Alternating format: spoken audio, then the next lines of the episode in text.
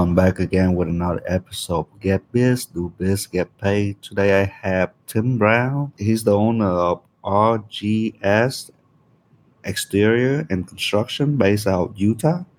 Welcome, Tim. I'm Tim Brown Jr. My dad and I are partners. He's kind of on his way out, and I'm kind of really just kind of running things now. But I'm actually a fourth generation guy in my industry. So my great grandfather, a lot of guys don't know that, but my great grandfather and then grandpa did full exteriors. And then of course my dad, and then now me. And I've got four children, and all of the kids worked for me or have worked at some time. So they're the fifth generation. So we've been doing siding, windows, gutters, etc. for almost five generations. So kind of cool. Something unique. So we're out of Salt Lake City and just cover what we call the Wasatch Front, but really it's Salt Lake in Utah. And so yeah, that's kind of who we are and what we do. I think it's important to kind of for listeners to kind of put in perspective size. We're not the biggest company, we're not the smallest, but we're going to do a little over 13 million this year. So that kind of gives you an idea size wise. And our probably our number one is James Hardie siding, and our number two is our gutters and our gutter covers. So that's kind of who we are. Wow, that's amazing, man. So talk to me a little bit about how was it growing up in the construction industry? You know, maybe a lot of our listeners just came into construction as probably it fell into their lap. They were laid off of a job or something and just kind of found their passion, you know.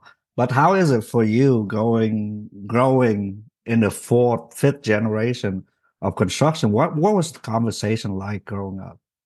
Yeah, well, so I love the question because, first of all, my dad always told me when I started working with him when I was 14, you know, summers, evenings, weekends, holidays, etc. So, man, holy gosh, I'm kind of doing the math here. That means I've been doing this for over 25 years. Holy freak, I'm old. But anyway, you know, he always told me as a kid, hey, Tim, I want to teach you how to work. I'm teaching you how to work, but that's it. Do better than me. I do not want you to get into this business. I'll bet I heard that from my dad 500 times as a kid, that he's just teaching me how to work, but that's it. And I love that concept, and the concept's good. And I think it's really good to teach somebody how to work. But I think the one mistake that maybe the world has is that we're such a world of go get a college degree and get in the business world. Well, what you're doing and what I'm doing is I'm a business owner that happens to do construction. And so I think the one thing that I would do is tell people it's okay, and we need contractors, we need good people, so do it, get involved. And the second, you can have a very good lifestyle, you can make good money. There's a lot of guys in our industry that are making ridiculous amounts of money, and then there's guys like you and I who make a good living. And I think that there's nothing wrong with that, and I think it's good. So that would be part A, but part B is I also feel like it's my obligation because of what I've been blessed with and the things, as long as I've done this, is that not only can I make a good living, but my managers and my installers and my entire team can make a good living. So I know it's a little bit off of a tangent of what you asked, but I think it's important for us to be profitable and make money so that our team can. You know, one of my worthy goals that I have, I do a lot of mental health work, and really kind of put it out there. One specifically, a guy that you may have not, or maybe the industry knows, but Sean Foyer, I do a lot of work with him and thinking to results. But one of the things we talk about all the time is having worthy goals. Well, one of my worthy goals is to have many millionaires working for me at one point in time or another. So we want to generate wealth not only for me, but for others. And so anyway, I think that's really important. But then getting back to your initial question is what was it like growing up? I think that was it, is that my dad taught me how to work, and he taught me how to be a hard worker.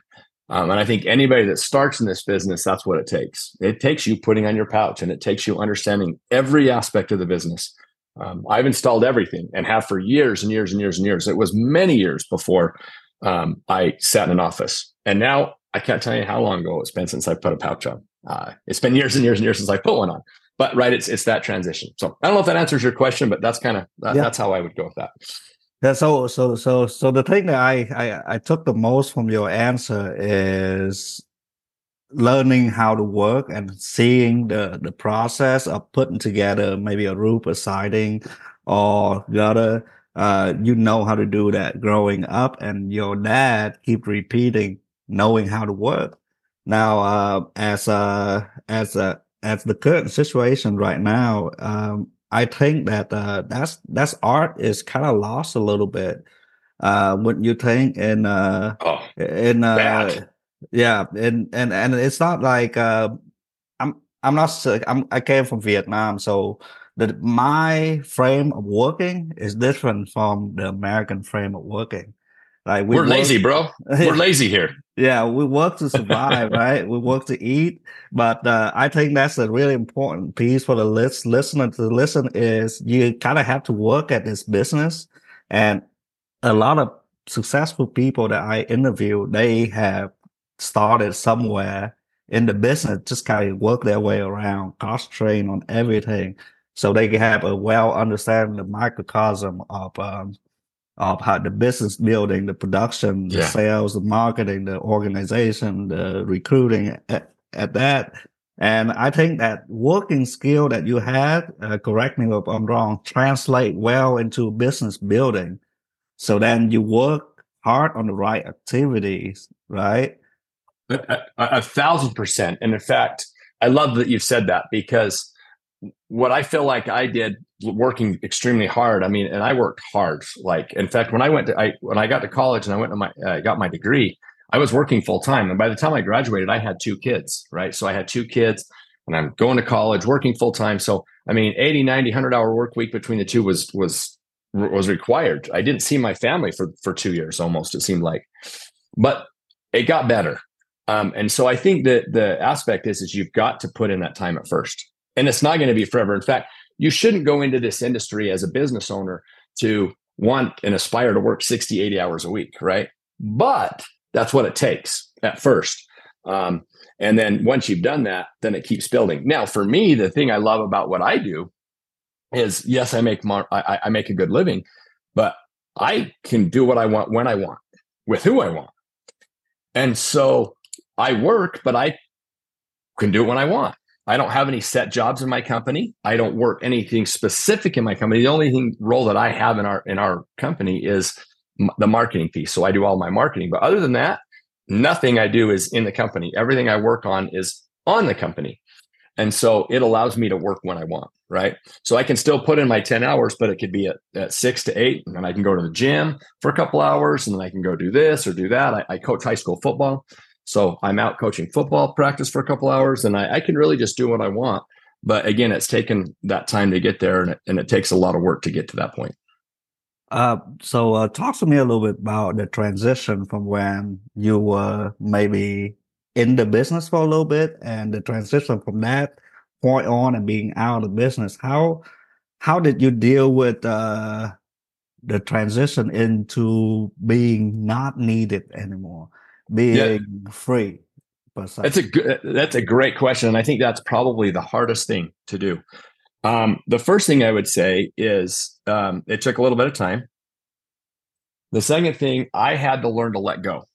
So because I worked so hard, I was a perfectionist and I felt like nobody could do it as good as me, which that might be true to what I'm doing, but there's a lot of good people that are way smarter than me and that do the job better than me.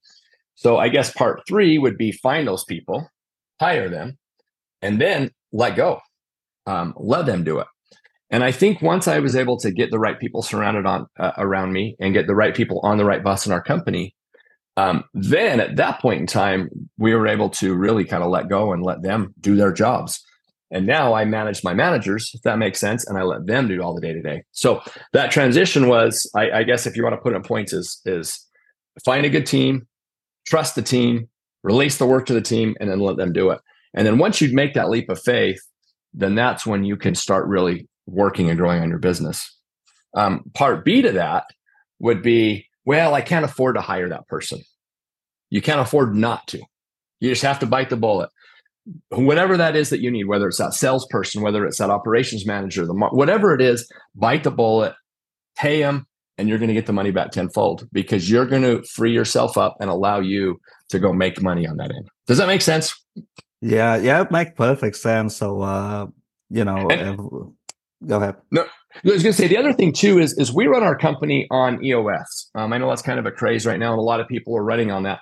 But I think that would be maybe part C to this is how do I do it? And I think running on EOS is such a key. And for your listeners that aren't familiar with it, it stands for Operational Operating System, or excuse me, Entrepreneurial Operating System. So really it's just the system and the way that we work on our business. But the nice thing about EOS is it gives people specific roles, and then they have accountability. And then you meet each week for 90 minutes and go through your accountability charts and your issues and your to-dos that you need to do. And so that's really helped us get to the next level, as well as that now we have the right people on the right seat, but now they have the right roles and they have an accountability chart with EOS. And so I think you got to do baby steps, right? You can't go from being an installer to installing decks, like in your case, to the next day running a $10 million company running EOS, right? It doesn't go that quickly, but it is a step, and it's one of the steps that have been big for us. Right. So as you know, in the construction industry, people want the result, right? But they don't necessarily know the process of, getting your face punched in a couple of times, getting your back kicked couple times, staff sometimes even, and I'm sure you experience some of those experience. But what would you say to maybe for example, a guy that doing maybe a $1 million or two, still really involved within production, but really he's stressed out. He's stressed out because he didn't pull from production, sales, marketing, bookkeeping, all these things. So what is the most highest leverage activity they can do now to be able to get out of that rat race to maybe plan and strategize a little bit? Love it. Here's my recommendation. It's a twofold thing. One is get a sales system. You got to have a sales system, whatever that is. We're members of Certified Contractors Network, or CCN, so I use their sales system. But there's a lot of really good ones out there. So Brian has a great one, right? Dave Yoho, Rodney Webb, John English, whoever it is, doesn't matter. Get a sales system that you can buy in on. Have that. That's one. And then step two is hire a salesman. First thing I would do is I'd get a salesman hired. You can do production and you can oversee stuff, but you can't sell, and you can't sell well. In my opinion, get a salesman hired, let that salesman do all the sales, and then you can do everything else. I think if you have sales, then everything else will build. So that's how I would start. Wow. And honestly, that's how I started. You know, that's a breath of fresh air because, the cookie cutters, advice out there is, hey, get out of the field, right? Get out of the field, hire sub, hire employees. You got to get out of the field, and you got to learn sales, and you got to learn marketing. But you just flip that upside the head. Hey, how about you hire the sales guy, do what you're good at, and maybe hire a sales manager to manage that sales guy and build a sales team later on. Right? That's such a fresh perspective that I obviously we in this echo chamber of coaches and coaches and mentor that hasn't really been in their shoe to give this advice, because I get it. Like I was a deck builder, starting out, and the way I know how to do things is I gotta get a production guy because I'm not good at closing out job. I'm not even from the construction industry. I want to go focus on my strength, which is gathering attention and acquire client and just leave everything else for everybody else to take care of. But that's amazing, man. Yeah. Yeah. I mean, there's 100 of opinions, and right, I think everybody's got a valid one. But for me, once I got a salesperson, I got a sales team rolling, then everything else kind of followed in its place. And the other thing too is really, how do you grow? You sell more, right? You got to sell more. And the more sales guys you get, the more you can sell, then it's going to provide that income to then hire a production manager, to then hire an operations manager, an office manager, a call center manager, whatever it is that you want to do, and whatever step your plan is. I think sales is the key. Now, what do you have to do before sales? You have to get leads. So that's a whole other conversation for another day, potentially. But leads are key, and you've got to be able to get those leads. But I think most of us contractors have enough word of mouth referrals and enough leads to hire one sales guy. I don't think that's too difficult. It's when you want to add 2, 3, 4, or 5 guys is when it's like in my case, 12. That's when it's difficult is to get those. That's when you got to spend all the money on marketing. Right. And that, again, another conversation another day, but the one thing I would say is once you get established, once you're that $1 million to $2 million threshold, then the next thing is you got to not be afraid to spend money on marketing. Nobody wants to, but you have to. Right. So tell me, what was the craziest story that you ever be a part of that maybe it started out negatively, but somehow, some reason, 2-3 years later, you look back and that was probably a blessing in disguise. Can you recount any encounter like that? You know what? We've, well, I probably, if I fought long and hard enough, I probably could give you 50 of them. I've always said us as contractors need to write a book because no one would believe the stories that we tell them, right? And the crazy customers, the crazy employees. I mean, we could all tell stories for days. But I think one thing that's happened to us, and this has just happened this year, and I think it's turned out to be a real blessing for us. And it kind of goes back to the old hedgehog concept and the good to great. And that is that we to grow our business, we grew horizontally. We added products. When we added a product that fit, and with stucco for us, and it fit in our market, it made sense. But man, we sucked at it. We had so many problems and so many callbacks and so many issues. So we made the decision this year to eliminate stucco. Well, it's been interesting because now that we've eliminated it, I think we're literally on our last job right now as we speak. We're doing our last job. But as we've eliminated that stucco, what it's done is it's made all the other businesses more profitable.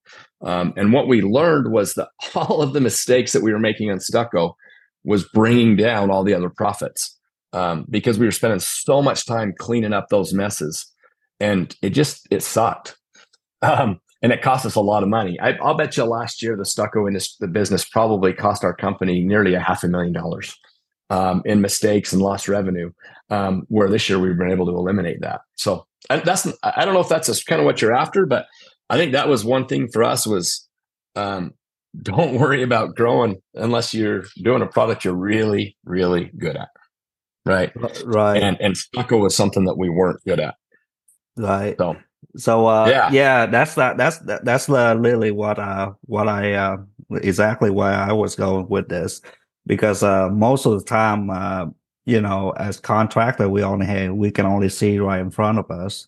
Right. And a lot of time that the problem that guys are experiencing, what I like to do is get them to see 3 years from now or 2 years from now of how this experience can positively impact their business.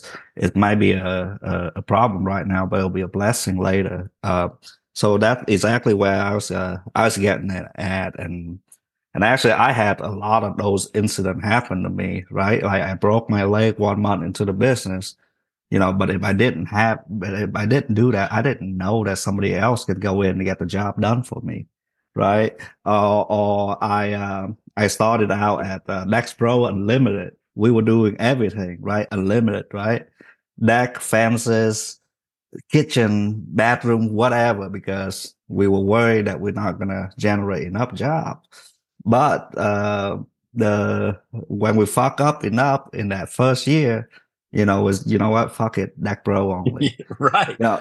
Stop, cancel, right? Yeah, and then our profits and our system and everything just got to skyrocket because I only have one thing to worry about, one thing to train, one thing to hire, one thing to recruit, one thing to do, as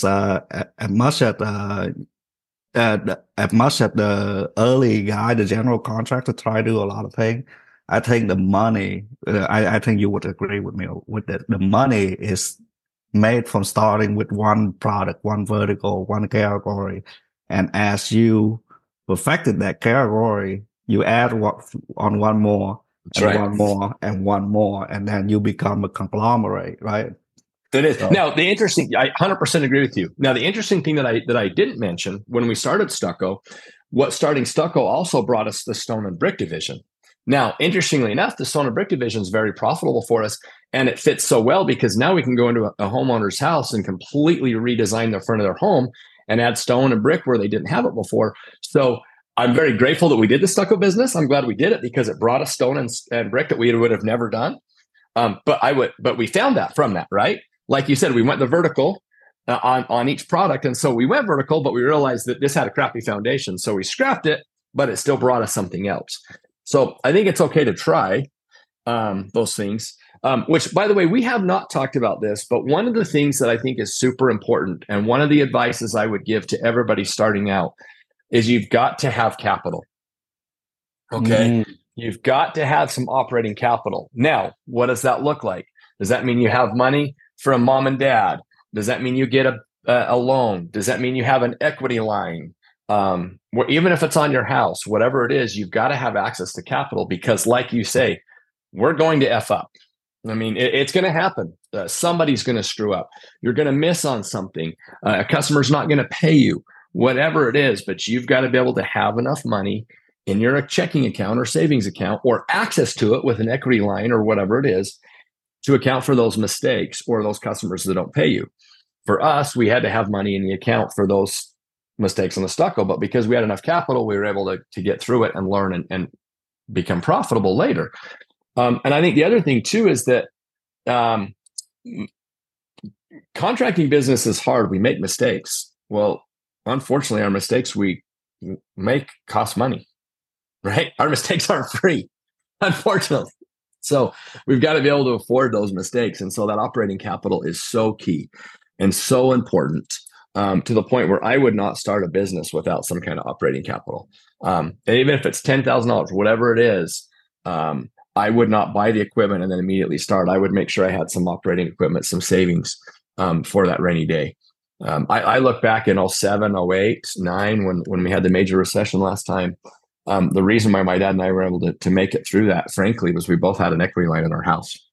And we dug ourselves in a pretty deep hole in those 3 years. Now, fortunately, we were able to pay it back fairly quickly. But if it wasn't for the equity line on both of our houses, we would have been out of business because wow. We had that. We didn't have the cash in the bank, but we had the ability to get it from our houses. And again, I'm not in any way, shape, or form saying, hey, go mortgage your house to stay in business. That's not what I'm saying. But you do have to have access to capital.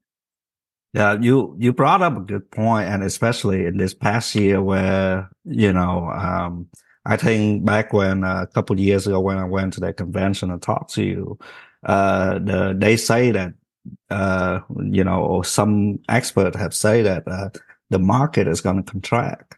And the raining season of cheap leads is going to be the thing of the past. Interest rate going to rise, but back then, we were 3%. Like everybody was living good, right? And 2023 just kind of kicked a lot of people ass, man. People were turned upside down, get into a business loan that they can't get out of, and then to continue would be, suicidal because they don't have any more access to capital, and they don't have, even if they do have access to capital, they don't have a sales system, to be able to generate that cash back to pay the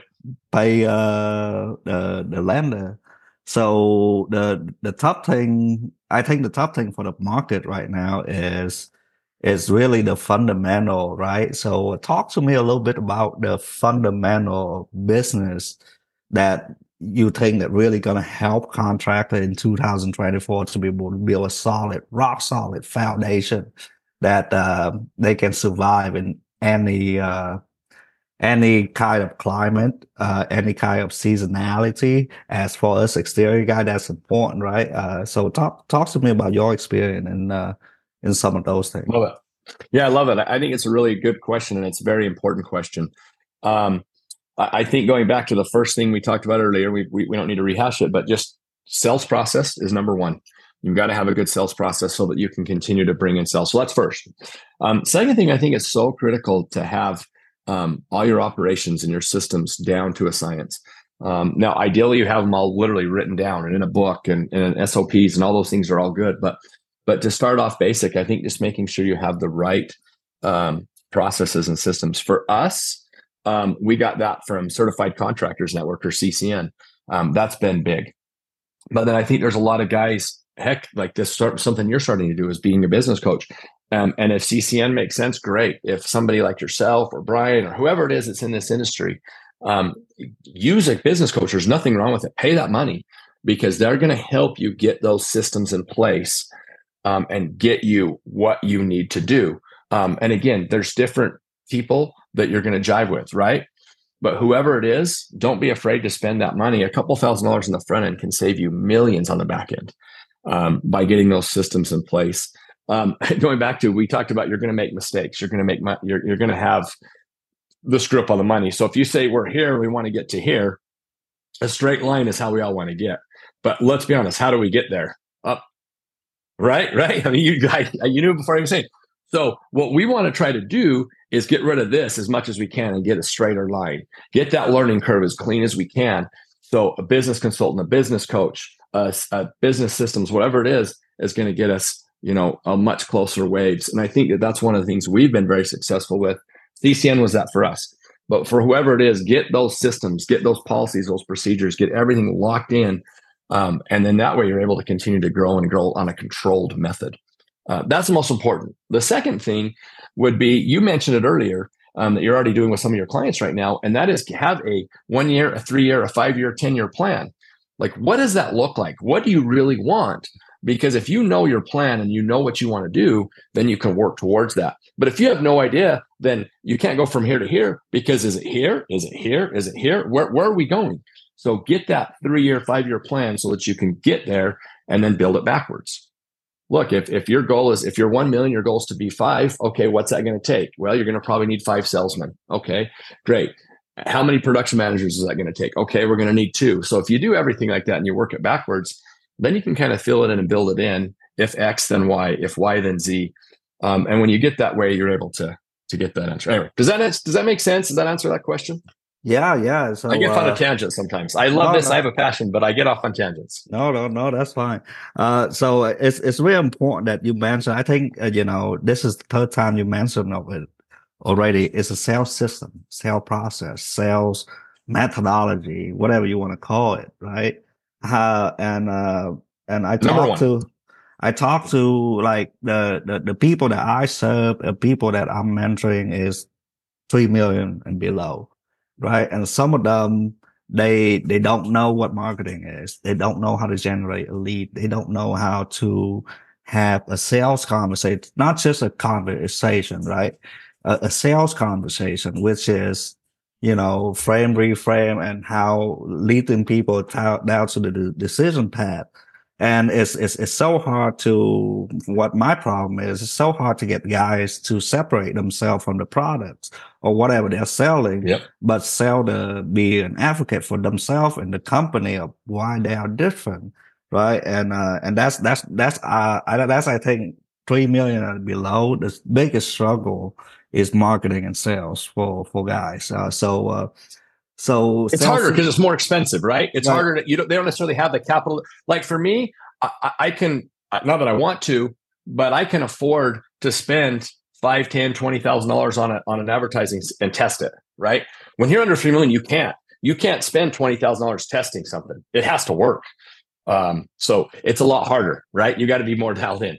One thing that I would say to that too, that might help too, especially if we're talking 3 million and under guys specifically, one thing that if I were to go back to tell myself, when we were that $1 million company, that I would tell myself is, one, use a business coach like you are.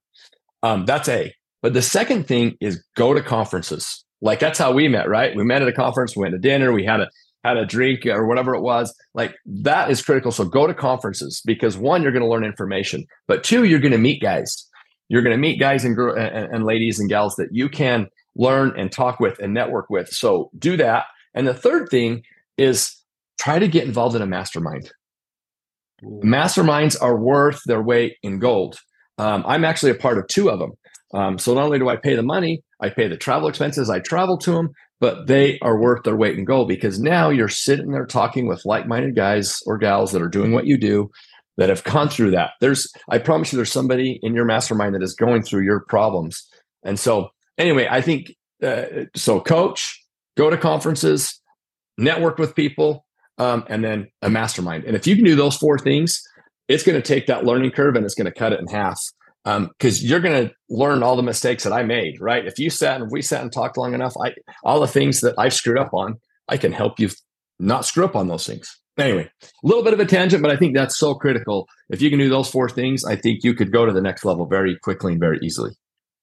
Yeah, I think that a business coach is somebody one-on-one. If you're really serious about being in this industry for a long time, it's jump change the amount of knowledge and the right business coach. But anyway, the amount of knowledge and experience and the thing that you can pull from. Myself being an example, right?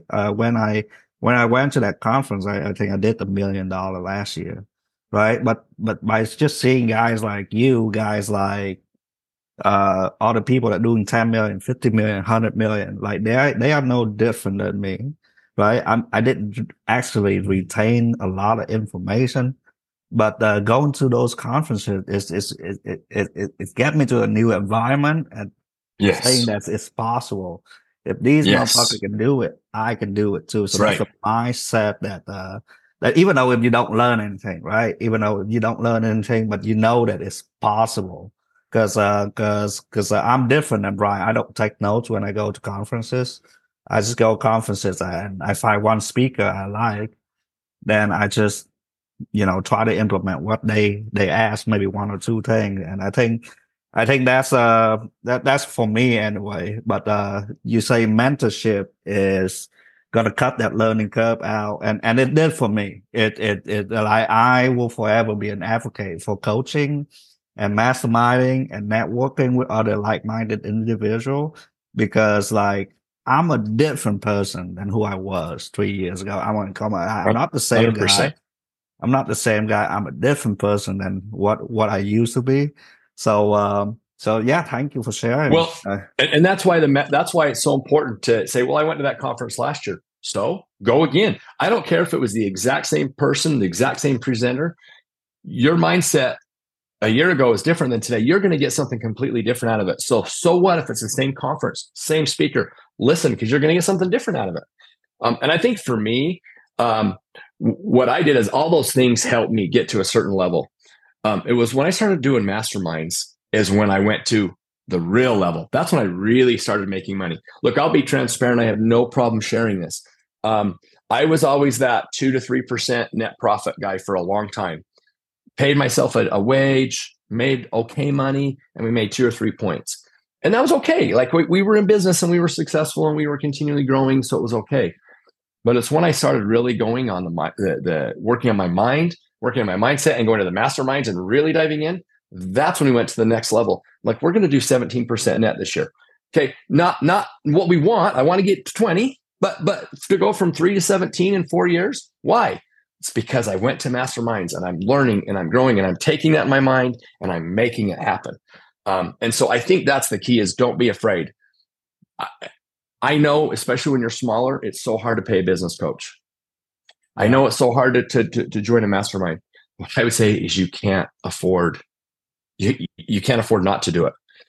It will make all the difference in the world quit making wages, make a real living. Right. Get a business coach, network, go to conferences, do these things, and you're going to see your life just completely change for the better. Right. And for me, it's not even the money. For me, I'm so much less stressed. I can't tell you how many times I laid at night and go, oh, how am I going to pay payroll tomorrow? How am I going to pay this bill? How am I going to pay my Lansing bill, my Beacon bill, whatever it is? How am I going to pay this? Well, now that's not what I stress about other things now, nothing like that. And so I go to bed at night and I don't keep myself up night on stupid things like that. Anyway, a little bit of a tangent, but I love this stuff. I'm passionate. You can tell I love this stuff because it's what matters to me and what I've got to do. Well, you talked about net profit. Let's dig into that a little bit, right? Okay. So in my opinion, I would not run a business for under 20% because there's so much risk and headache and bullshit and the amount of bidding that we get, right, from being a contractor. So anything that, any goal that under 20% net, I think is kind of, you know, selling yourself short almost, right? And I don't disagree. Yeah, 3 to 5%. You know, there's a lot of guys like that out there. That's got. Majority of us are. I mean, right? Or what? Like the majority of our industry probably makes less than 3% net. Yeah, but and you're right. We're stupid. Why? Why do we do it? But I've talked to guys that doing 10 top line, that netting 3.5%. I'm like, you're making less money than me, bro. Like that's not something. That's not something I'd be proud of, right? And what can you touch a little bit on the net profit of how, like, if you're at 8-9% right now, how increase your price from maybe $100 to $110 would double your money? Just touch a little bit, touch a little bit about that. Just I want people to have a mental representation of raising your price 10% would double your money. It's so I think that for me, why or how did we go from 3 or 4 to 10 to 17 was what you just said. We raised our prices. There's so much concern. Well, if I raise my prices, I'm not going to sell as many jobs. Well, first of all, you will, but let's just assume that's the case. Okay, so what? You're going to make more money. One mistake I used to have is I used to come, part of it's an ego thing, if I'm being transparent, and it was I wanted to beat my chest and go, I'm a $20 million company. Well, who cares if you're a $20 million company if you're making 3% on the bottom line? I would tenfold rather be a $5 million company that runs a 20% net. You've made more money. Literally a $5 million company that runs a 20% net made more money than the $20 million guy at 3%. So first of all, what I would say is, who cares how big you are? Forget that. Focus, focus, focus on the bottom line, bottom line, bottom line. That's all that matters. Top line, who cares? Bottom line is all that matters. But going to your point, it's all on your pricing. It's your pricing structure. Don't be afraid to raise your prices. Yes, your closing percentage might drop a point or two, right? You might drop down. Instead of closing at 35%, you might close at 32%. But so what? Your jobs are bigger. They're more profitable. You're going to pick and choose the jobs. Going back to like what I talked about, getting rid of the jobs that aren't making you money. Focus on the ones that do, and then raise your prices. Magic happens. It just works out. It just does. You know, and the other thing too, if I have now, owners are different because owners naturally are going to have a higher closing percentage. But if you tell me my salesman is a rock star and he's closing 60%, I know without even knowing one thing about your business, you're not charging enough. If you're telling me that my salesman's a stud and he closes 45%, you're not charging enough. I can promise you, you're not charging enough. If you've got a guy that's literally closing more than 35%, you're not charging enough. You just not. So charge more and you're going to get it. If you can get a guy that's going to close 30 to 35% and you're hitting really good margins, then you've got a really, really good guy. But if you got a guy closing over 40%, to me, you're just not charging enough. That's my opinion. No, right? There's other guys in the industry, but to me, that is how you're going to get to that top line number or that bottom line number. That is how you're going to make your net profit, is by charging more. Yeah. And a good indication is looking at your closing percentage. If you have a legitimate sales process and you got a way to follow up and you got all these things in place and in process, and if you're doing all those things and you're closing 40, 50%, you got to raise your prices. Real simple, right? But not. It's hard. It's scary. Look, it's a mindset thing. You think, if I raise my prices, and I'm going to lose all these jobs, but the reality is you won't. But even if you lose some jobs, if you can make the jobs you do more profitable, less risk, less headaches, less everything, and more money in the bank, that's what you want.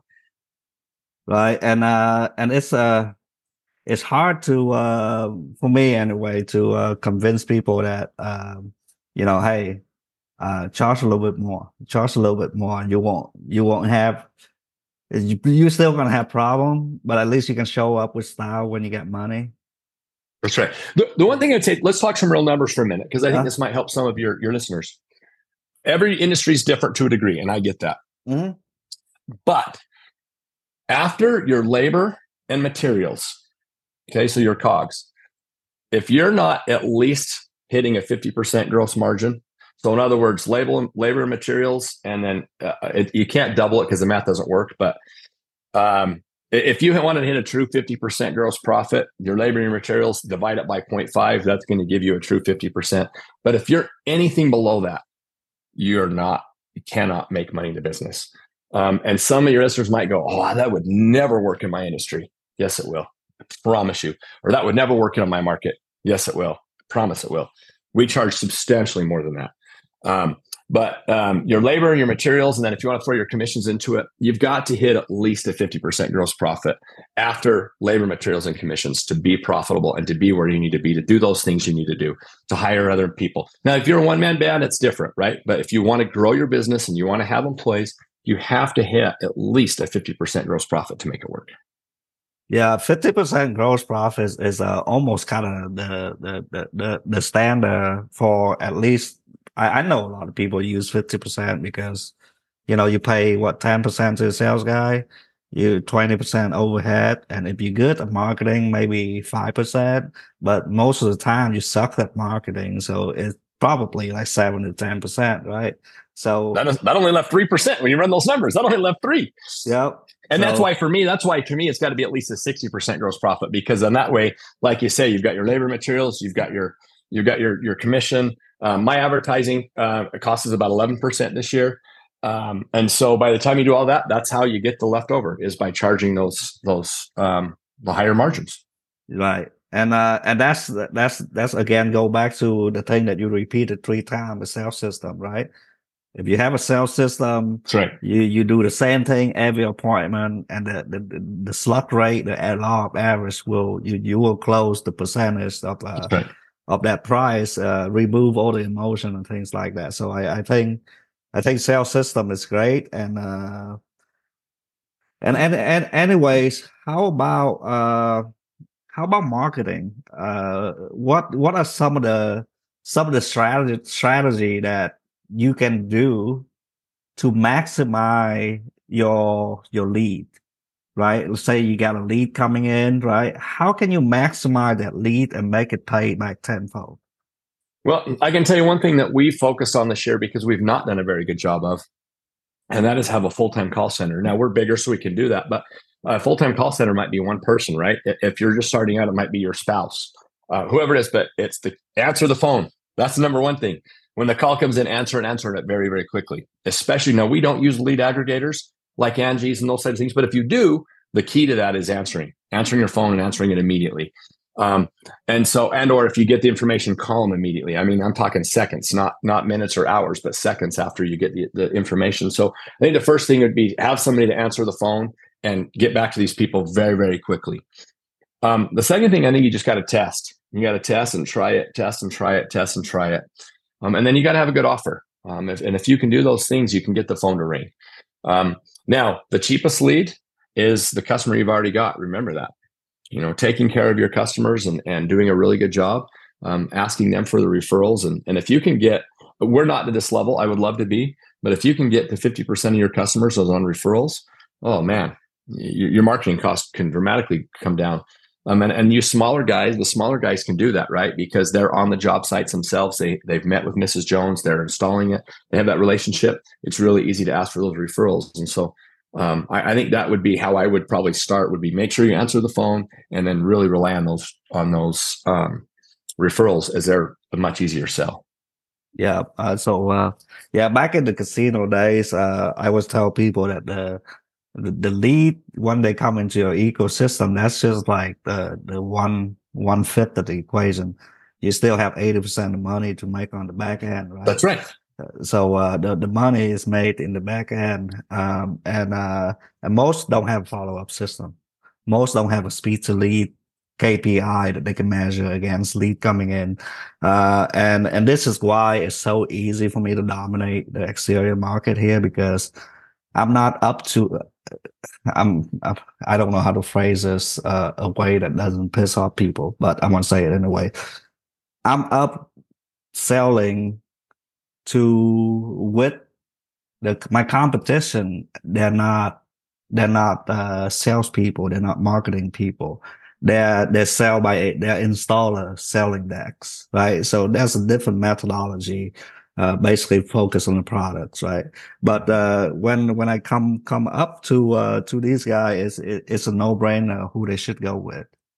That's right. Well, and I think to your point, one of my mentors in this industry is a guy by the name of Charlie Gandel. You may or not hold him to me. He's one of the best men to ever grace this planet. But Charlie has always said, you live and die by your leads.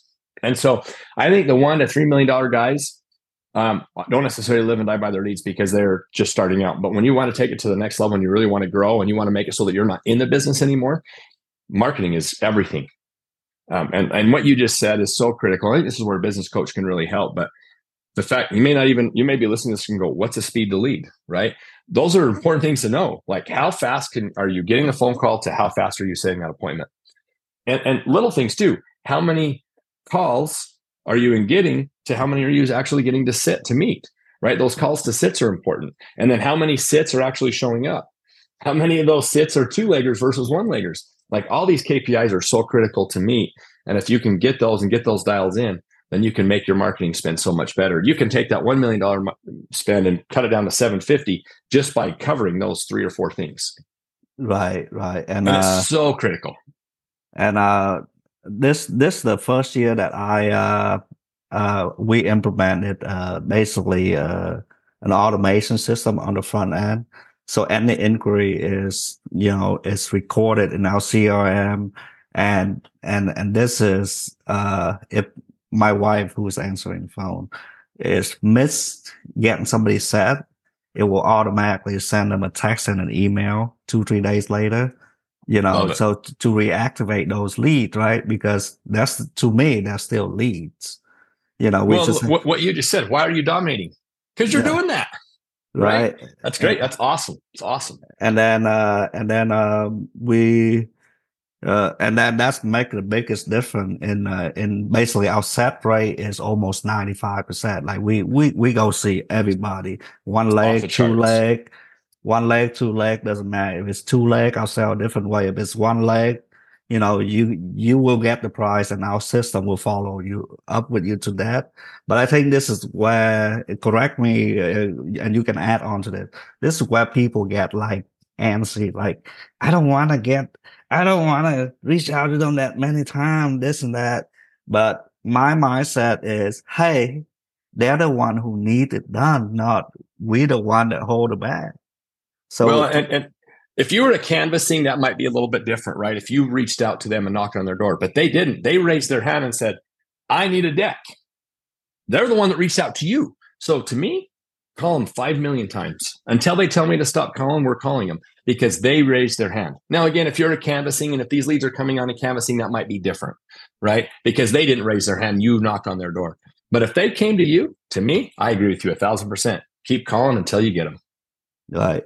So to sum this up for the guys at 3 million and under, make sure you see all the lead that you can and come into your ecosystem and get a sales system that will actually convert at the right margin so you can make a 20% net profit. To take that money to go and grow and build your business is... Love it. Yeah. You said it perfect. I agree. Look, cash is king. Cash is how you grow. You can make more money. The more money you make, the more you can make. So I agree with you. So Tim... how, if people want to reach out to you for some advice, how do people get a hold of you, man? Honestly, I'll give you my email, my cell. Call me anytime. I'm an open book. I'm always happy. My philosophy is that I have been blessed in this industry and I've had so many people help. So if I can help others, I want to. So my cell, 801-557-9875. Again, 801-557-9875.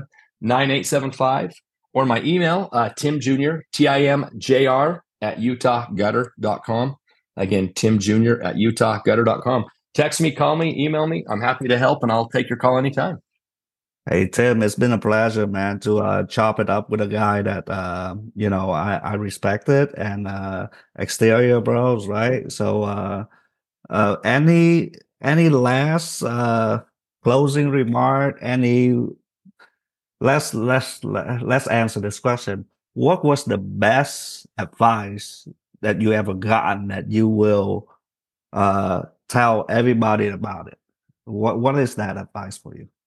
I think just kind of like what two things: get someone to sell and sell. We've already hit that, beat that horse to death. Yeah. The second thing is don't be afraid of paying somebody to help.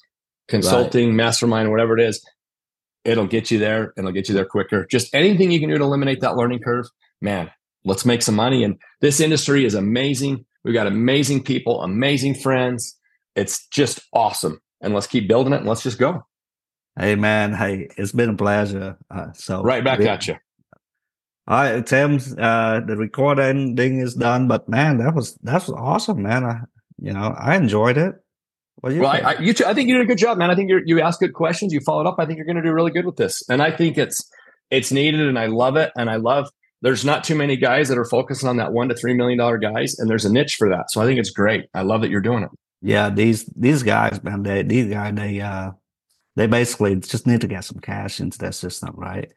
Yep. Get business, do business, get paid. Even the margin, we can work on the margin and their mindset, but like they just don't know how to market, or they don't know how to treat the lead, right? Like I see people, I'm like, you have proposal out for 2 weeks that you hadn't sent them. I go there, the job already built, and you haven't sent me a proposal. Well, and I think that's one where you can help a lot of these guys being a coach, right? You can help with these things, and I think it's so awesome.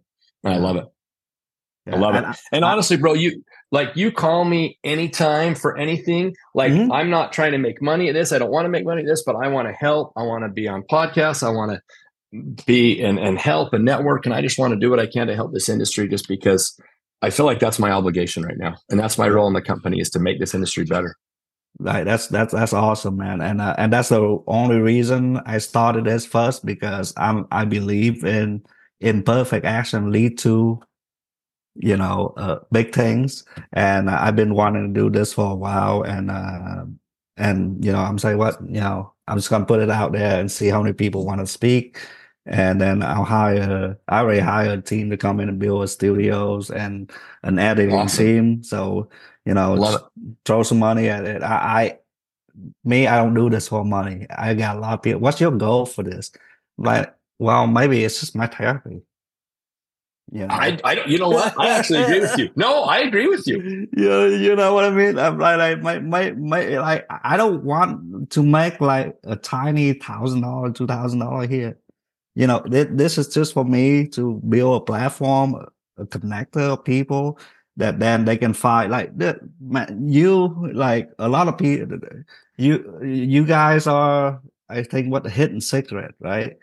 The guys that have been in the industry for a long time, get their head down, don't talk too much, but their bank account is fat, their business is booming, and then you can see a problem from a mile away, and you can shut the division down that quick. Even guys that I talked to that had your experience, they still struggle with letting go. It's hard. Let maybe this division go, that person go, this person go. So I think it's great, because everybody, like earlier, you say, hire a sales guy. I'm like, why didn't we fucking think of that? Like our way, and I'm going to tell Brian this, our way is just to train people how to sell. What if they don't want to fucking sell? Well, and for me, I started that way, right? But I wasn't good at it. I can sell because I'm an owner. Dude, I had a lifetime closing of 70%. Well, it's because I'm an owner. But I can't grow my business if I'm selling. Yeah, you got brownie point for being an owner, right? The authority. Yes, right. You do. And that's why when I was talking about closing percentages, and if you're closing as high, you're not charging enough, owners take out the window, because owners get that, right? But I mean, look, you and your personality, the way you are, your knowledge and decks, dude, you're going to close way more just because you're you. But that doesn't mean your guys will, right? Right. And so I agree. Amen to that. I think it's great, man. Okay. Well, I'll talk to you soon. Let's keep in touch. Appreciate it. Love it. Mm-hmm. No, and I've got I didn't have your cell number before, but now I do. I've got you saved. So text me, call me anytime. I will, man. Appreciate you. Love it. Love it, brother. Enjoy and have a great Christmas. All right. Thank you, Tim. You as well. Okay, brother. We'll see you later, man. All right, bye.